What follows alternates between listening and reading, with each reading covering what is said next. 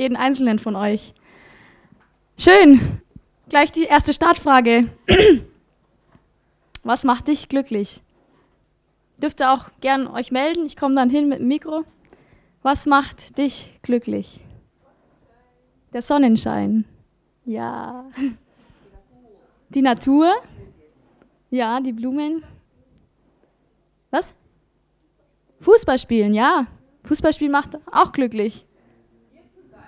Hier zu sein. Mhm. Deine Eltern, das ist ja schön für die Eltern auf alle Fälle. genau. Was macht dich noch glücklich? Familie?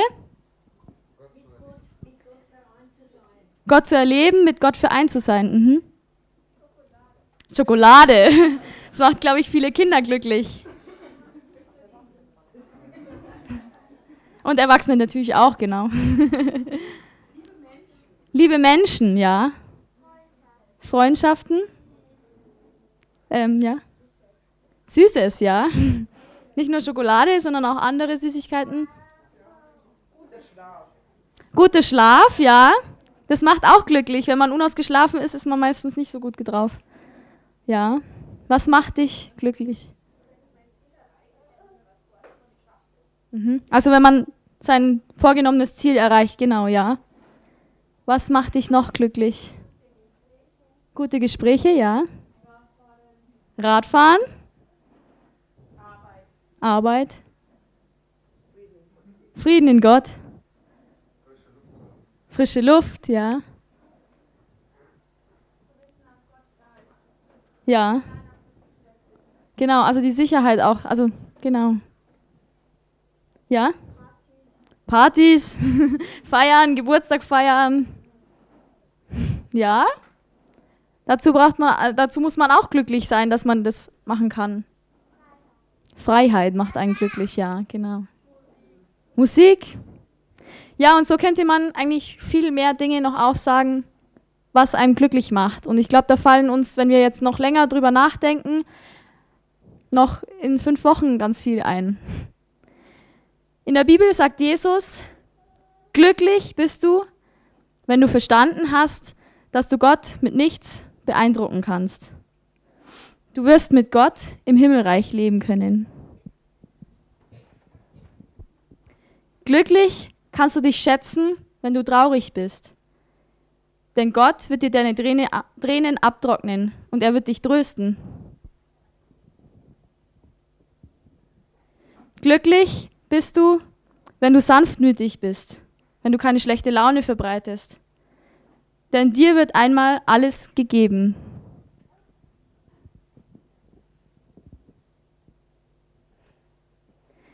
Glücklich kannst du dich schätzen, wenn du hinter Gottes Handeln stehst, wenn du seine Gerechtigkeit akzeptierst. Denn genau die wirst du selbst auch erleben können.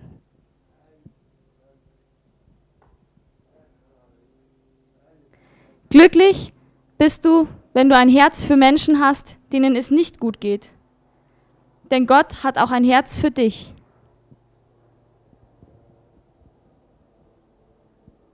Glücklich kannst du sein, wenn du kein schlechtes Gewissen haben musst.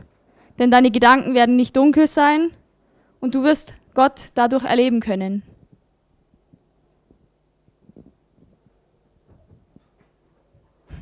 Glücklich bist du, wenn du dafür sorgst, dass sich Menschen wieder vertragen. Denn man wird von dir sagen, du bist ein Kind Gottes.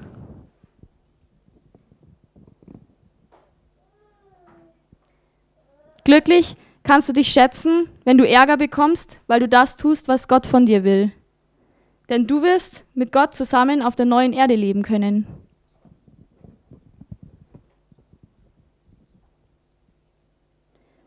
Wenn du reingelegt wirst oder Gerüchte über dich verbreitet werden, weil du mit Gott lebst, dann kannst du glücklich sein. Du darfst deshalb feiern und dich freuen, denn, in, denn nach diesem Leben wirst du im Himmelreich mit Gott leben können und da wird dir alles gegeben. Und wie wir schon gesagt haben, wir dürfen uns auch glücklich schätzen, weil Gott immer bei uns an unserer Seite ist, als unser bester Freund, als unser Vater, als, ja, da gibt es noch mehr Beispiele. Du bist nicht allein auf der Welt. Und nicht nur Gott ist bei dir auf der Seite, sondern du hast auch noch andere Menschen, mit denen du dich zusätzlich austauschen kannst. Und du wirst eigentlich nie allein mit der Aufgabe sein. Und deshalb kannst du dich glücklich schätzen.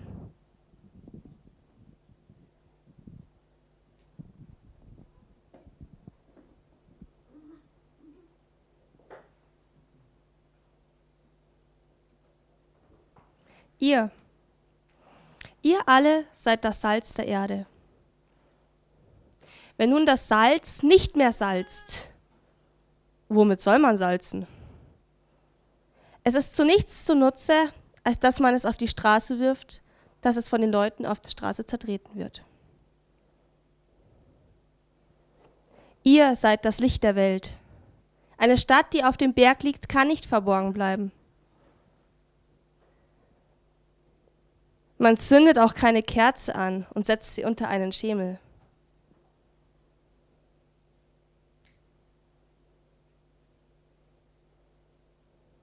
Nein, man stellt sie so hin, dass sie allen im Hause Licht spendet, damit jeder es sehen kann. Genauso soll euer Licht leuchten vor den Menschen, damit sie eure guten Taten sehen und euren Vater im Himmel dafür preisen. Jetzt habe ich eine Frage. Wie kannst du ein Licht für die Welt sein?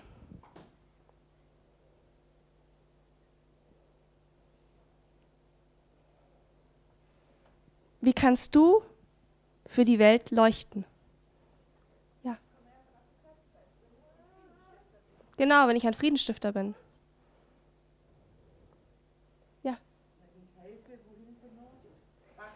Wenn ich praktisch mit anpacke und helfe, ja? Ja, sehr gut, wenn ich Gottes Wort verkündige. Wenn ich jemandem eine Freude mache, einem Einzelnen vielleicht auch.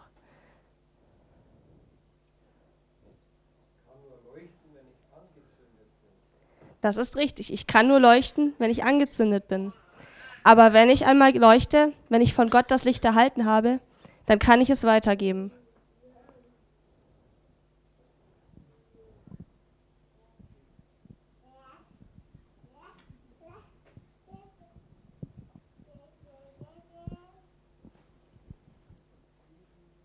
Die Juden damals haben gemeint, ja, der Jesus, der, der trampelt auf unseren Gesetzen herum, der hält die nicht richtig und der will die alle abschaffen. Und manche Christen meinen ja heute auch, ähm, die Gebote sind nicht mehr gültig und man braucht sich nicht mehr dran zu halten. Das Wichtigste ist, wir lieben uns.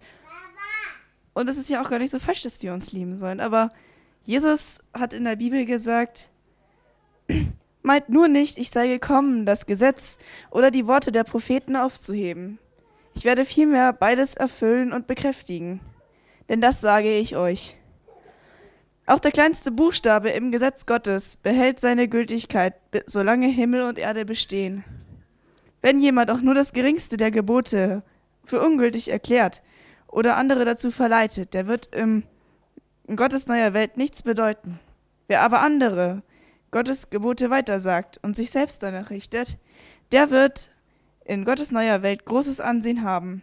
Ich warne euch, wenn euer wenn ihr das Gesetz Gottes nicht besser erfüllt als die Pharisäer und Schriftgelehrten, kommt ihr nicht in Gottes neue Welt.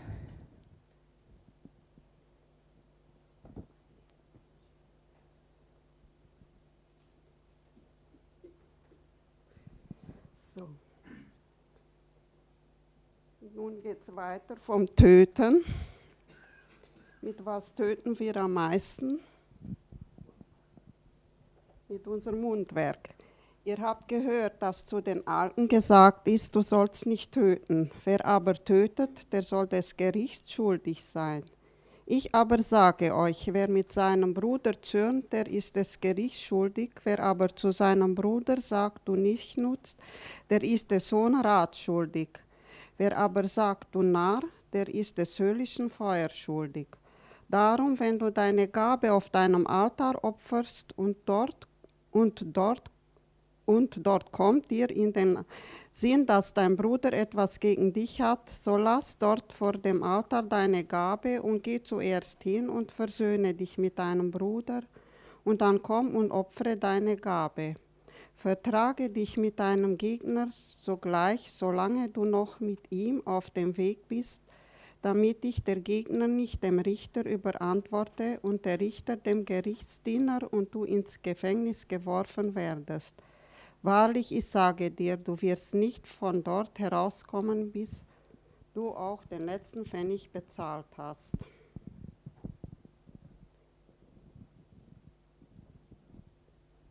Diesen Versen finden wir ähm, eine ausführliche Beschreibung in dem Buch von Ellen White, Das Leben, je, äh, das bessere Leben. Ja, wer das lesen möchte heute Nachmittag, der darf ruhig diese Textabschnitte von Seite 57 bis 60 lesen. Ich werde bloß einen kurzen Abschnitt daraus lesen. Als Gott seinen eigenen Sohn für unsere Lösung hingab, zeigte er damit auch, wie wertvoll jeder einzelne Mensch in seinen Augen ist. Deshalb erlaubt er daher niemanden verächtlich über andere zu sprechen. Damit ist uns ein Beispiel gegeben, wenn wir mit Menschen, die dem Glauben an Christus feindlich gegenüberstehen, in eine Auseinandersetzung verwickelt werden, dann lasst uns nicht gehässigt sein oder uns auch nur den Anschein geben, als ob wir sie beschuldigen wollten.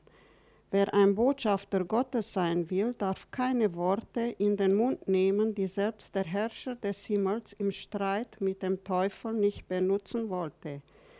Wir sollen es Gott überlassen, zu richten und zu verurteilen. Mehrere Hinweise findet ihr dann bis auf, auf Seite 60 in diesem Buch.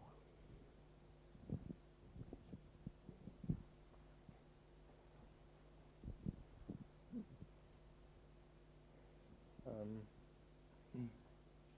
Jesus spricht auch darüber, ihr habt gehört, dass zu den Alten gesagt ist, du sollst nicht Ehe brechen.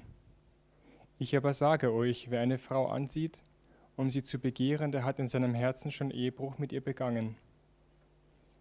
Wenn dir aber dein rechtes Auge ein Anstoß zur Sünde wird, so reiß es aus und wirf es von dir. Denn es ist besser für dich, dass eines deiner Glieder verloren geht, als dass dein ganzer Leib in die Hölle geworfen wird. Und wenn deine rechte Hand für dich ein Anstoß zur Sünde wird, so haue sie ab und wirf sie von dir.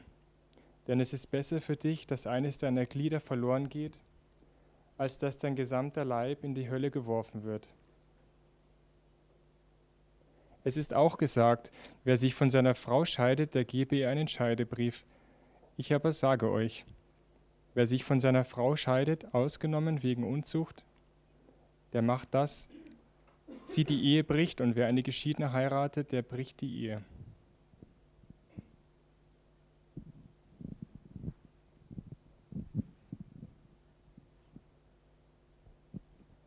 Wer kann mir sagen, was das dritte Gebot ist?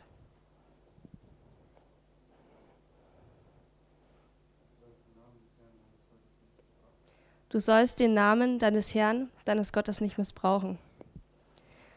Die Juden haben zur Zeit Jesus angefangen, sich an dieses Gebot schon zu halten. Das haben sie immer gemacht. Der Name Gottes war ihnen heilig. Aber sie haben angefangen, um beispielsweise, wenn sie gehandelt haben, besser dazustehen, sich glaubwürdiger zu verkaufen. Dann haben sie sich auf die Stadt Gottes berufen, auf Jerusalem oder auf den Himmel. Denn auf Gott selber, das durften sie ja nicht. Also haben sie eine Zwick, ein, ein kleines Schlupfloch gesucht, um dieses Gebot zu umgehen. Jesus stellt das richtig. Jesus spricht das eben an, dass das nicht in Ordnung ist. Ich aber sage euch, ihr sollt überhaupt nicht schwören, weder bei dem Himmel, denn er ist Gottes Thron, noch bei der Erde, denn sie ist der Schemel seiner Füße, noch bei Jerusalem, denn sie ist die Stadt des großen Königs.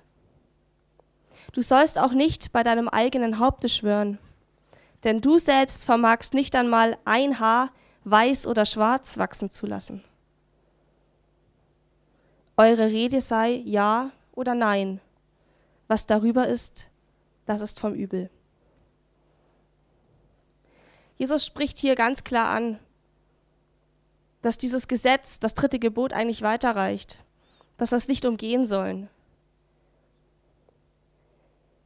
Von Egewald erfahren wir, dass Jesus aber damit nicht meint, dass wenn wir vor einem Gericht stehen oder wie Jesus es getan hat, vor dem Hohen Rat stehen und wir auf den Gott, Namen Gottes berufen werden zu schwören, dann sollen wir das schon tun, aber mit einem Gericht, mit dem rechten Gewissen und uns dabei eben auch an das neunte Gebot halten. Du sollst nicht falsch Zeugnis reden, wieder deinem Nächsten oder wie man auch sagt, du sollst nicht lügen. Das ist das, was Gott uns damit sagen möchte. Jesus selbst wurde vor dem Hohen Rat gefragt, ich beschwöre dich bei dem lebendigen Gott, dass du uns sagst, ob du der Christus bist, der Gottes Sohn. Und Jesus sagte zu ihm, du sagst es. Das ist das, was Jesus uns sagen möchte. Und wenn wir uns an dieses Gebot halten, dann ist unsere Rede wirklich Ja oder Nein und nichts weiter.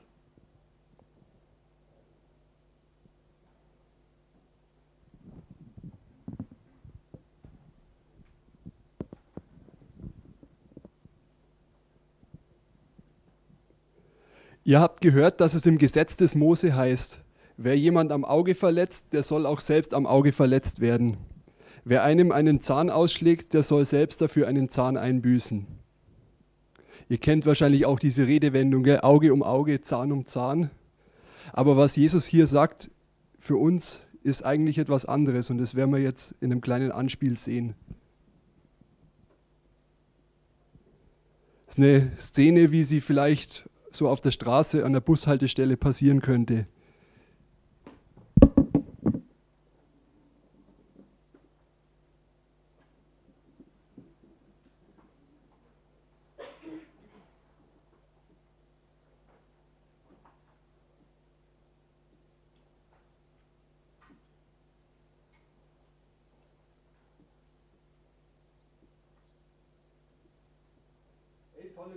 König haben.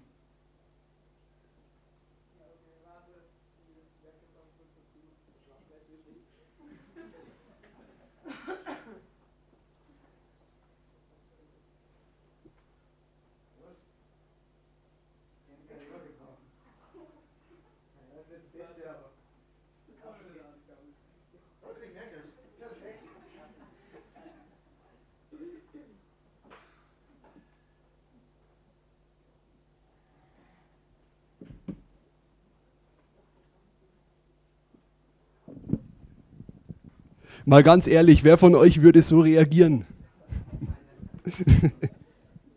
Sollte man nicht lieber die Polizei rufen, wenn man beklaut wird? Anstatt auch noch dem Dieb äh, eine Belohnung mitzugeben? Was, was fordert Jesus hier von uns? Ist es nicht wichtig, dass unsere Handlungen, unsere Taten auch Konsequenzen und Strafen mit sich bringen? Was Jesus hier zitiert erstmal Auge um Auge, das stammt ja aus dem dritten Buch Mose. Und in diesem Zusammenhang geht es auch genau darum, um Rechtsprechung, um ähm, das Gericht, wenn jemand was Falsches getan hat, dass es auch Konsequenzen dafür gibt. Allerdings denke ich, ist es nicht unsere Aufgabe, als Richter über den anderen dazustehen. Und ich denke, deswegen sagt Jesus auch zu uns, wir sollen dem Nächsten in Liebe begegnen, ganz egal wer es ist. In meinem Bibelkommentar heißt es dazu, finde ich ganz passend, das ist kein menschliches Verhalten. So ein Verhalten ist eigentlich übermenschlich. Das ist etwas, was Gott uns schenken möchte und was wir nicht selber so schaffen können. Jesus fährt hier auch noch fort, gebt denen, die euch bitten, und kehrt denen nicht den Rücken zu, die etwas von euch borgen wollen.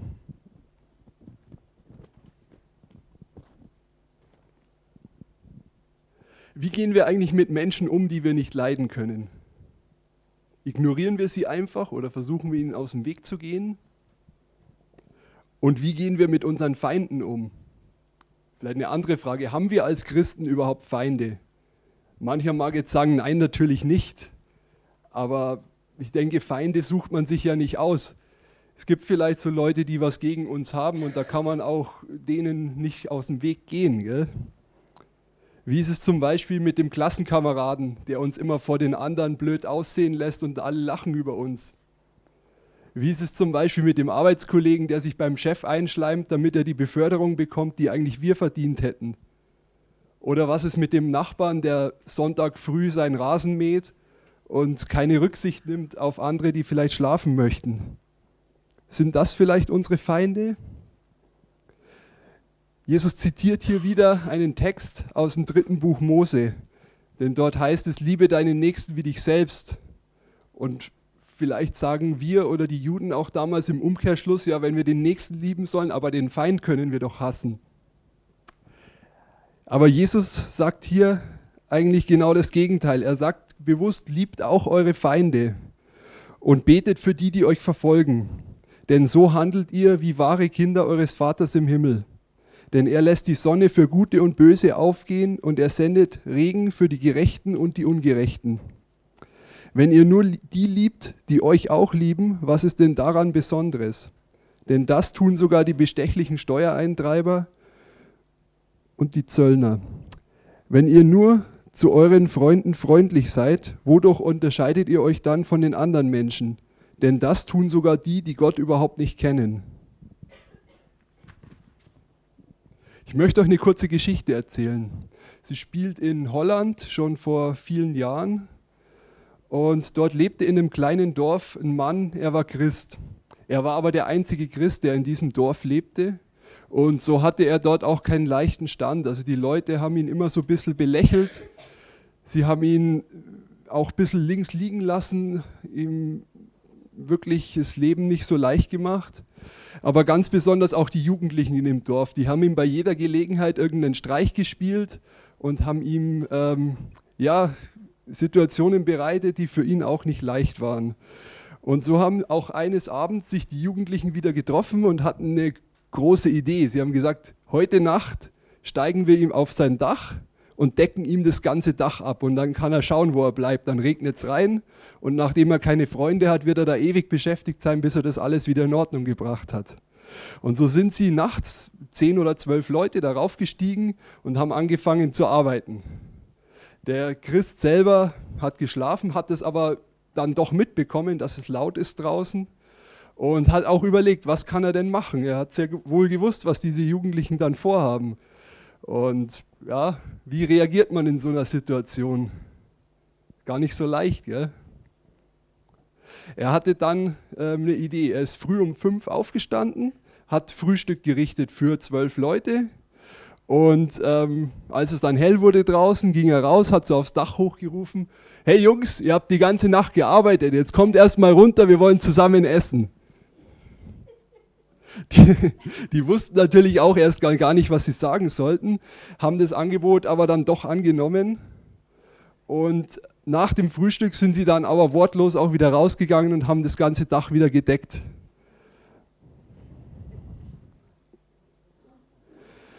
Ich denke, so ein Umgang mit Leuten, die es eigentlich böse mit uns meinen, das ist genau das, was Jesus von uns möchte.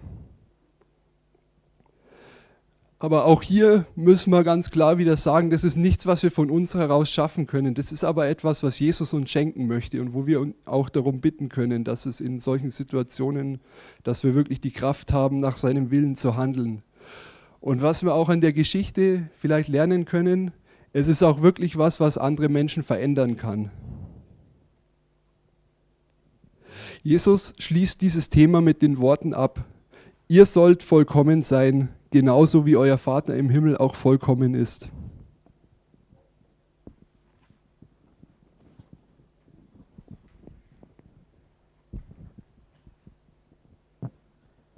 Ähm, mal kurzes Handzeichen von euch allen. Wer hat schon mal irgendwem was Gutes getan?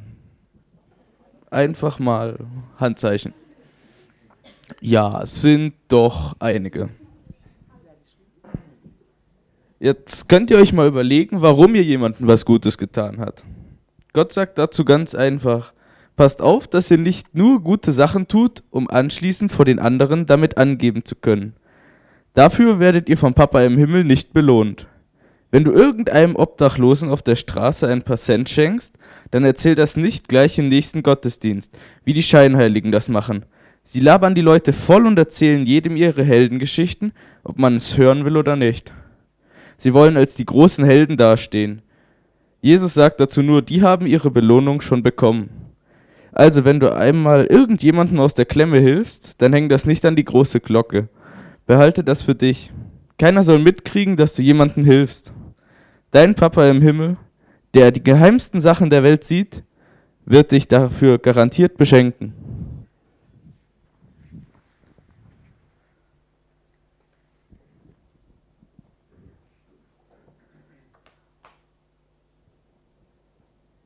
Wenn ihr mit Gott redet, dann macht es nicht so wie die Scheinheiligen,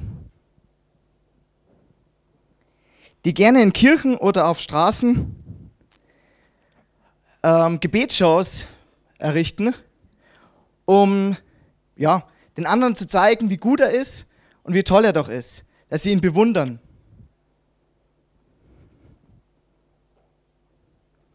Ich sage dann nur eins, diejenigen, die haben den Lohn schon bekommen. Wenn du mit Gott reden möchtest, dann hock dich in den Keller.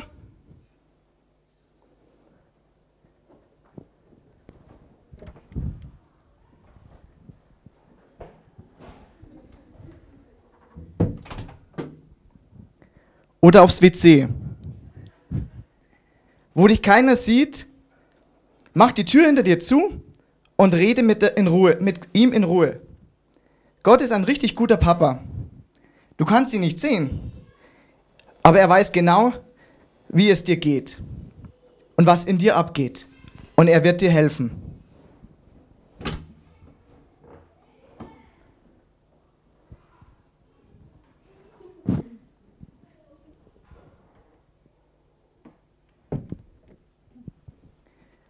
Redet nicht so wie die, und betet nicht so wie diejenigen, die mit Gott eigentlich in dem Sinne nicht kennen. Sie versuchen, lange Gebete zu beten und das Ganze immer wieder zu wiederholen, in der Hoffnung, dass Gott in dem Sinne sie erhört.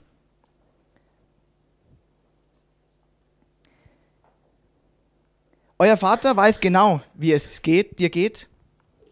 Und bevor du ihn bittest, weiß er schon, und wird dir helfen.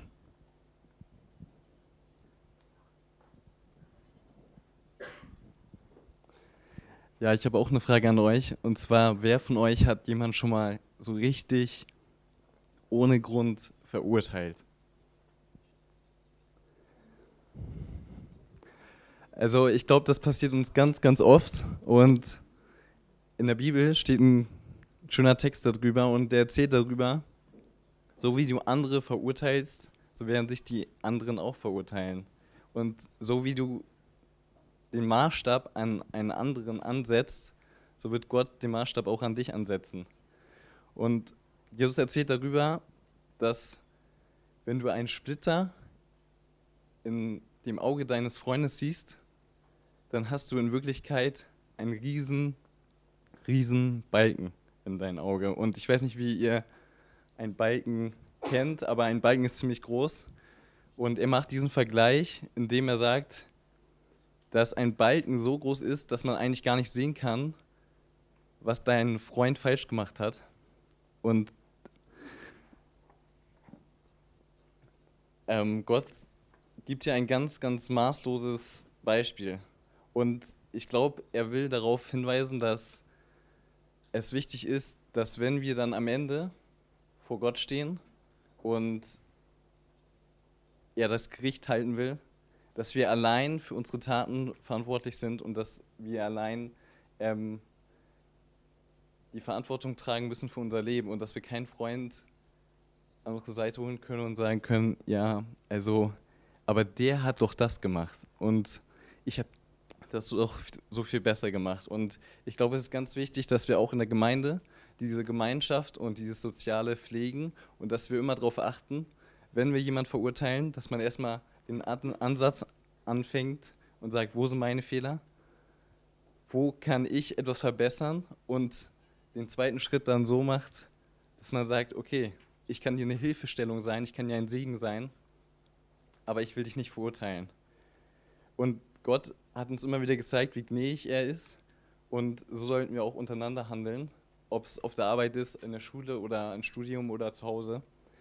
Und damit ihr das nicht vergesst, habe ich ein praktisches Beispiel. Und zwar, wenn ihr das nächste Mal auf irgendeine Person zeigt mit einem Zeigefinger, und zwar so, dann vergesst nicht, dass immer der Zeigefinger zwar auf die Person zeigt, wo ihr die ihr für schuldig empfindet, aber der Mittelfinger, der Ringfinger und der kleine Finger zeigen auf euch. Also nächstes Mal werdet ihr vielleicht den Finger ausstrecken, aber sofort wieder zurückziehen und euch dann daran erinnern. Also wir singen jetzt erstmal das Lied Nummer 68 aus dem Quelle-Liederbuch.